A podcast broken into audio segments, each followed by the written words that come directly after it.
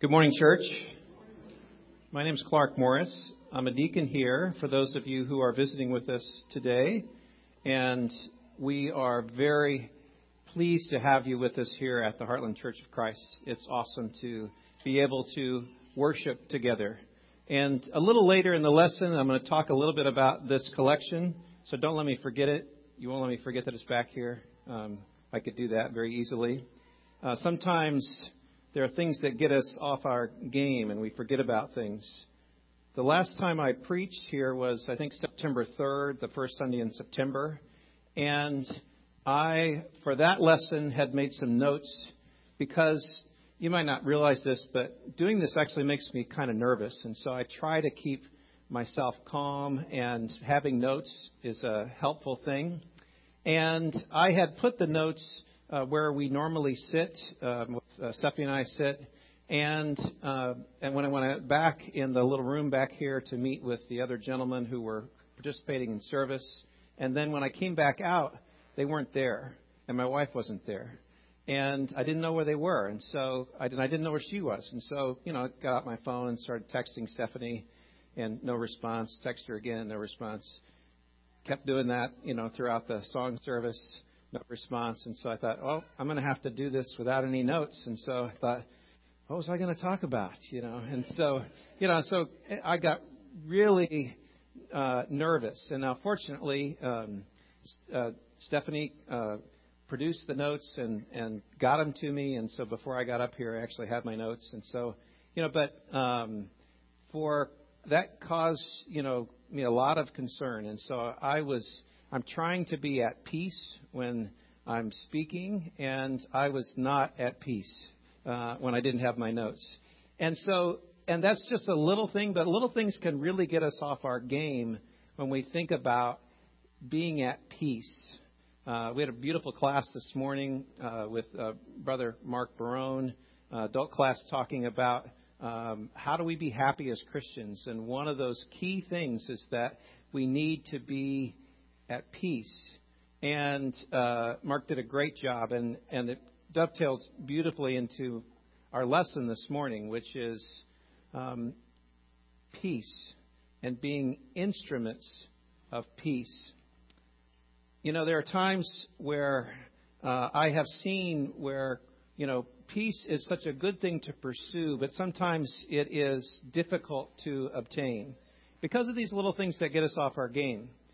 So, you know, I was a little league baseball coach and got to coach uh, my older son uh, Jacob and actually Jackson Bridgman, who's back there. And we did that for a number of years. Had a great team of uh, of, of guys. And early on, I realized that you know that kind of uh, that atmosphere got me really charged up. And if you watched a, a baseball game or a football game with me, you know that I get excited and uh, you know, but I, after a few years of doing that, and I would get more and more excited as a coach, and I would yell more and more. And uh, I had a friend who was coach I was coaching with who told me, you know what? The more you yell, the worse they play. And and so we started a season where we said, you know what? We're not going to yell anymore. And if you know if we just if if we don't yell, and if we kind of have a good time and we get our players into a, a great spirit where they're at peace with themselves rather than worried about what we're going to yell at them about. Let's just see how they play. Well, you know what? They started to play better and better.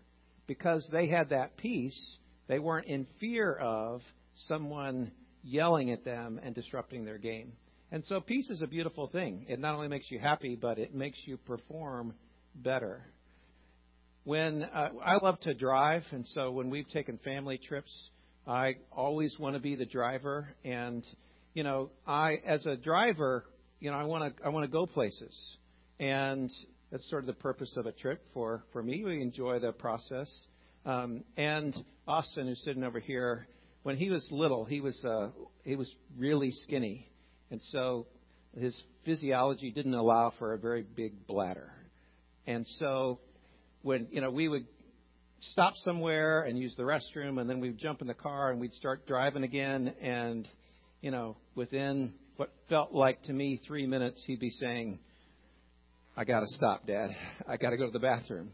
And I felt like instead of, you know, being the driver of a car at peace on this beautiful trip that uh, I was always, you know, uh, I was on this bathroom tour, right? Driving to the next bathroom. And that caused me as a driver not to be at peace with what, you know, where we were going and at peace with the process because I kept getting interrupted to what I wanted to do, what I felt like the purpose of the trip was. It's, uh, I, I want us to, um, uh, to think about, now I'll get to this, this collection this morning. And uh, this is a great thing. Those of you that have uh, given these uh, funds for this church is an awesome thing. We've talked about this before, and so I'm not trying to diminish what's happened here in any way in my sermon today. But I do want to tell you that we are, all of us, regardless of what you were able to do for this collection, all of us have an opportunity today to participate in God's work, in godly work, in His band as an instrument of peace. Every one of you. Now, when you walked in here, only the ones of you who had these dollars in your wallet or your purse were able to participate in this because there's a physical limitation based on how much of this you have as, as for whether you can physically give this or not. And this is a great thing. And if you have more to give, I'd encourage you to give. So I'm not diminishing this. But the great thing about what we will talk about this morning is that each and every one of you, regardless of your age, regardless of whether you're a man or a woman, regardless of your income level, regardless of where you live in this community or in the United States or the world, has an opportunity today to be an instrument of peace for our God and to play in His band and to create something beautiful. Now, if you stuck your head out in the world, as we have heard through uh, Charlie's uh, beautiful prayer today, as and through Mark's prayer, if you've stuck your head out into the world, you do not see a world today that looks like it is marching to a God of peace. In fact, it looks pretty chaotic. You know, even our chiefs, which are now ranked number one in the power polls, right? That should give us great joy and peace. But I opened my Twitter account this morning, and what does it say? I'm predicting the Chiefs will go down to the Houston Texans because they're they're due for a loss. And so my peace is suddenly, oh no, now I'm wrecked, right? I'm worried about the game. We're finally number one, and yet that is not peaceful. The world's a crazy place. And actually, God told us it was going to be crazy. And so He has given you a gift, which is the gift of peace. But that peace will not make the world a less crazy place. The world's still going to be crazy. But the peace can be inside you and inside others. You can share that peace.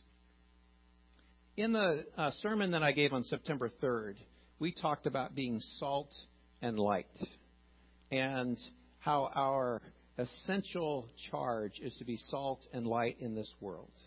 And a part of being salt and light, of what it means to be salt and light, is to mean that we are people of peace.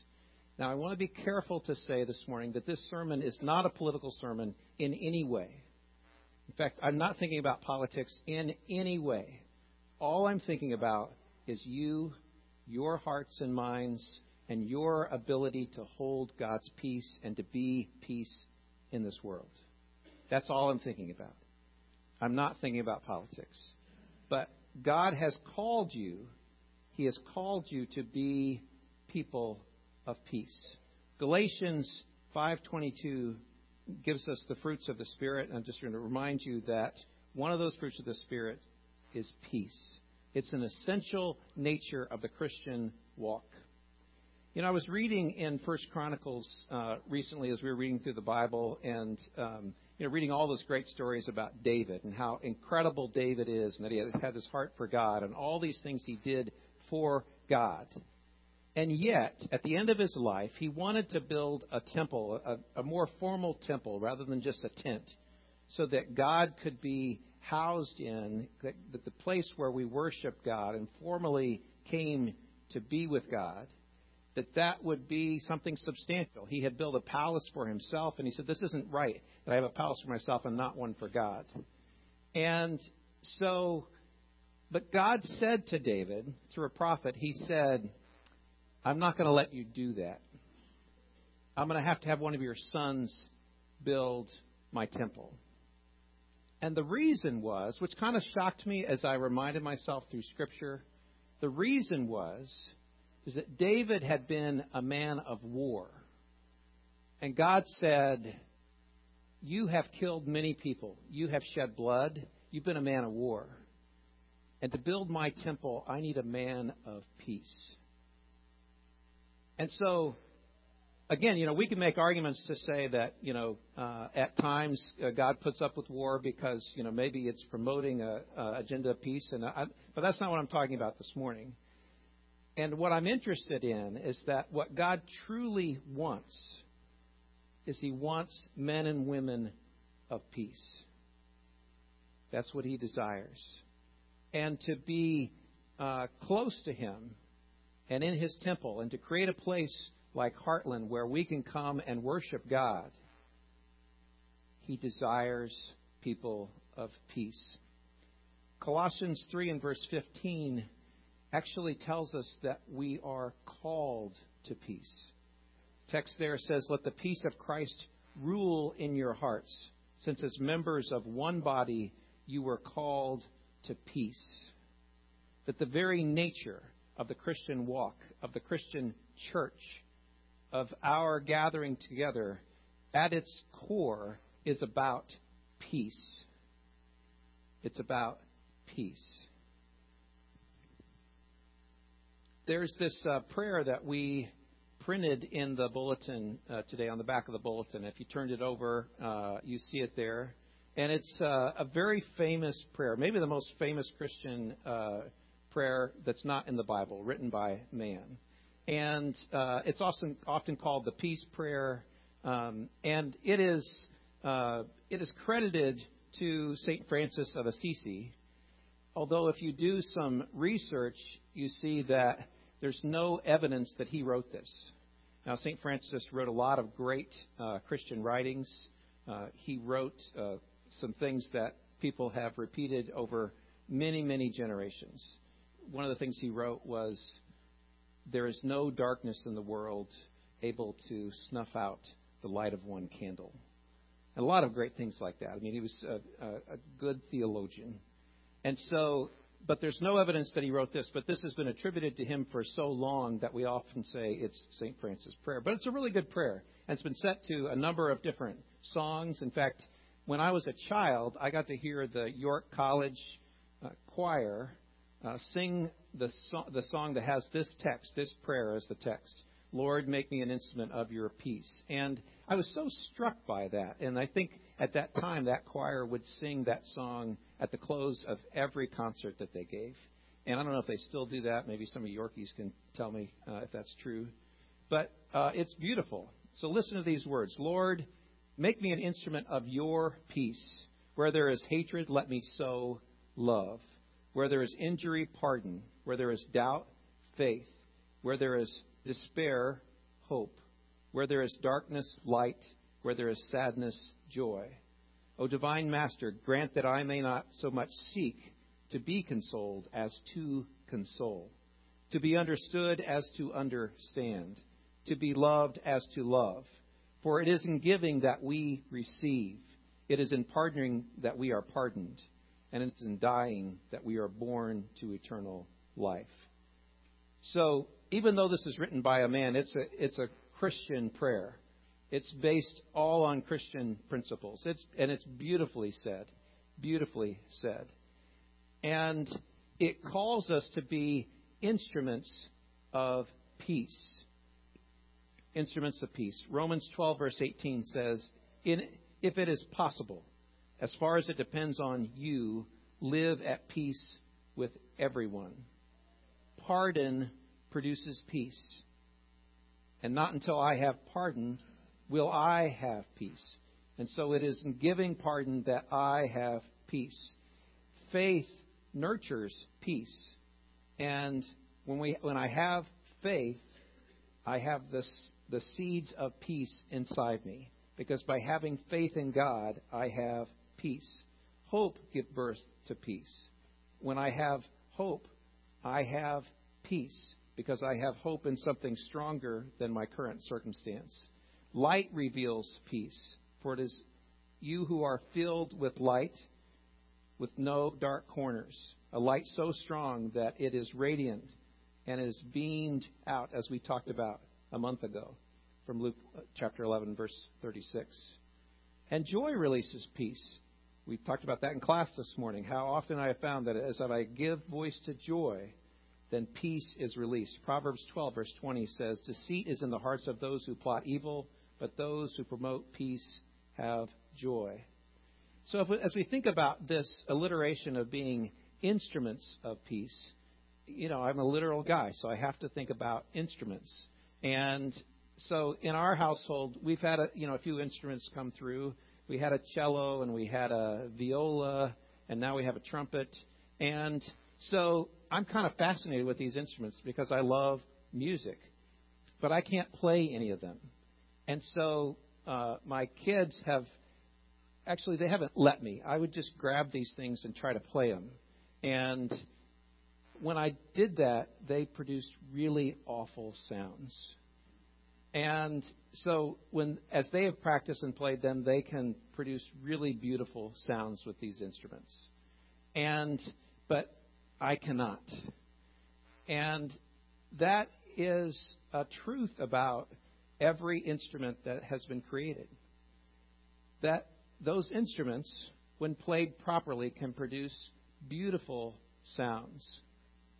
Some of you know that uh, through William Jewell College, one of the things I do is I uh, book mainly classical artists to come to Kansas City and perform in downtown Kansas City. And so this week, uh, we're presenting the Chicago Symphony Orchestra with the conductor Riccardo Muti. And if you know anything about classical music, you know that the Chicago Symphony is one of the best orchestras, not just in the country, but in the world. And that Riccardo Muti is regarded as one of the best conductors in the world. And so this is a big deal. And um, it is, uh, uh, for me professionally, it's a, it's a really cool thing to get to present this incredible orchestra uh, in downtown Kansas City at the Kauffman Center. And when all those instruments get together and you, they are played properly and um, they work together, then this beautiful symphonic music then sort of washes over you and you're just in, amazed. But if if I were up there, and I often have this nightmare that um, I'm in the middle of an orchestra like this, and I've got an instrument in my hands, and you know, the conductor starts, and I start out and I think, well, maybe I know what I'm doing. But very quickly in the dream, I realize I don't know what I'm doing, and I'm producing really terrible sound in the midst of this huge orchestra. But the same is true for you as a Christian.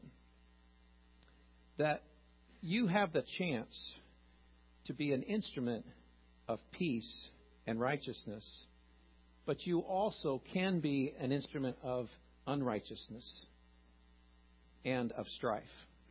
Romans 6 and verse 13 says, Do not offer any part of yourself to sin as an instrument of wickedness, but rather offer yourself to God as those who have been brought from death to life, and offer every part of yourself to Him as an instrument of righteousness. So that for us as Christians, that seems like an easy choice, right? So, God, if you're going to use me, if you're going to use this body and this mind and this heart and this soul for something, use it for good. Don't let Satan use this for bad, for unrighteousness, for strife. So, if I'm going to be used for something, Father, use me for peace. Use me for peace. And we are called to that. Lord, make me an instrument of your peace so that your band, Father, your band of Christians brought together, when we bring them all together and they're all playing through you and for you to be used as instruments of peace, that this is a beautiful symphony. It's a gorgeous symphony. It is incredible music. This is what God has called us to do, and this is what He has asked you to do to be an instrument of His peace. So, by the way, I don't know if you noticed, but um, you may not know this, but we have a queen in the house. So, Molly Day was uh, crowned homecoming queen for Liberty High School uh, this weekend. So, let's give her a round of applause.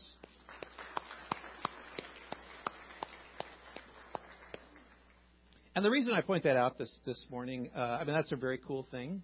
Uh, I was jumping up and down when I saw that news, um, and I don't know about the other candidates. I'm sure they were great candidates, but uh, but we know here at Heartland, we know um, that this is a woman that is an instrument of peace, and that's why so many people must have voted for her and got it right, because she is an instrument of peace, and she's impossible not to love, right?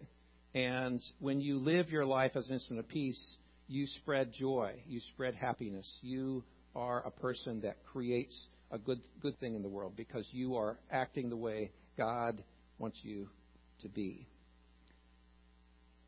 I often have heard this story, and so perhaps you've heard it as well about um, a king who created a competition, and he asked artists to paint paintings that would represent peace, would represent great peace.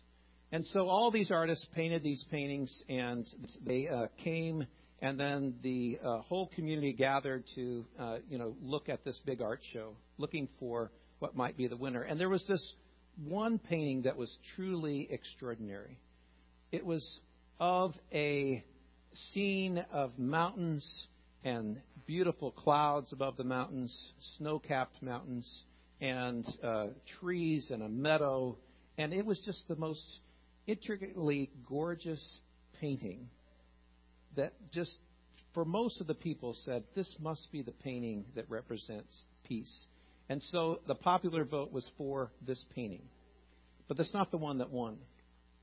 In fact, the king picked another artist as the winner, and the painting that he picked was a painting that, to all of the townspeople, looked like it represented despair and hate and ugliness because it was a painting, again, of mountains, but these were craggy mountains with no trees on them. The sky was stormy. The valley below had uh, just giant boulders and rocks and there didn't seem to be any beauty in the painting or nothing that, that brought peace to the viewer. And so, to the casual observer, they were confused by the selection of this painting. But the king pointed out if you look at the painting closely, in a small crevice in the mountain is a, is a bush. And in that bush, the artist had placed a little nest. And in the nest is a bird and he said, This is the more accurate representation of what real peace is. That in the midst of a stormy and oftentimes violent world, that we can find peace. And this bird had found peace and was supported in peace. And so, peace does not mean the place that we are has no noise. Peace does not mean that the place that we are is always calm. Peace is a state of mind and heart that you have by knowing God, by being His instrument, and by living through His principles. I, I know as a speaker, I often too many times give analogies about running, and, but I'm going to do it again, and so I'm just apologizing uh, in advance. And uh, because this one, uh, this one really works for me, and so uh, when I run, I don't like to be cold, and so uh, I'm not one of those runners that can, you know, run in a, a pair of shorts and a t-shirt in 40 degrees and and and and do that. And so I often, when it you know it dips below 60 degrees, I'll start wearing gloves And so these are a pair of the gloves that I, that I often wear right here. And so one of the things that I have discovered, I'm not very smart, but uh, I do, you know, sort of observe and figure things out, is that when it's between, you know, say, uh, you know, probably 45 and 60 degrees, my hands are too cold to run without gloves. But once I get running, these gloves are too warm for me to wear because once my body heats up. But if I if I were to lose the gloves, I'm still too cold. So I needed something in between that, and I discovered that if I just hold on to these gloves like this when I run, that my hands stay warm. And I think it's because, again, I'm not a physicist, but I think it's because just the presence, the small presence of a little bit of fabric in the palm of my hand gives me enough warmth to protect me from the exterior cold. And you're probably wondering, well, what does that have to do with peace? And what it has to do with is that in this world, we may feel like that, you know, we don't have enough to contribute here to create peace in this world. And uh, I get it, Clark, that you're asking us to be instruments of peace, and I want to do that. But how do I do that and have an impact?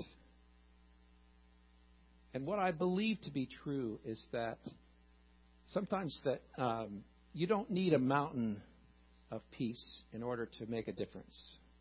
Sometimes you just need a little peace to hold on to, to create peace in other people's life. And so I believe that if you go out from this world, into this world, and you sow peace, you sow kindness, you sow love, you sow forgiveness. That while that may not seem to be big enough, I believe that that will have make a difference. That that will create wonderful moments of peace that people can hold on to. And we may have people in our midst here or in our lives whose lives we cannot uh, make um, perfect. They may have things going on in their life that you would like to fix and to solve, and you can't do that. But I believe that you can give them some peace to hold on to. The faith that you have in God, the love that you have for God, and to share that with them, and I believe that will make a difference. This morning, if you want to be an instrument of peace and you recognize that in your life, and there's something that is preventing you from doing that, if you'll come this morning, we will pray for you. If you want to put on Christ in baptism and become one of God's instruments playing in His orchestra, dedicating your life now and forever to Him, you have that opportunity today. And I encourage you, as individuals and as a body, for us to be instruments of peace. Come now as we stand and sing.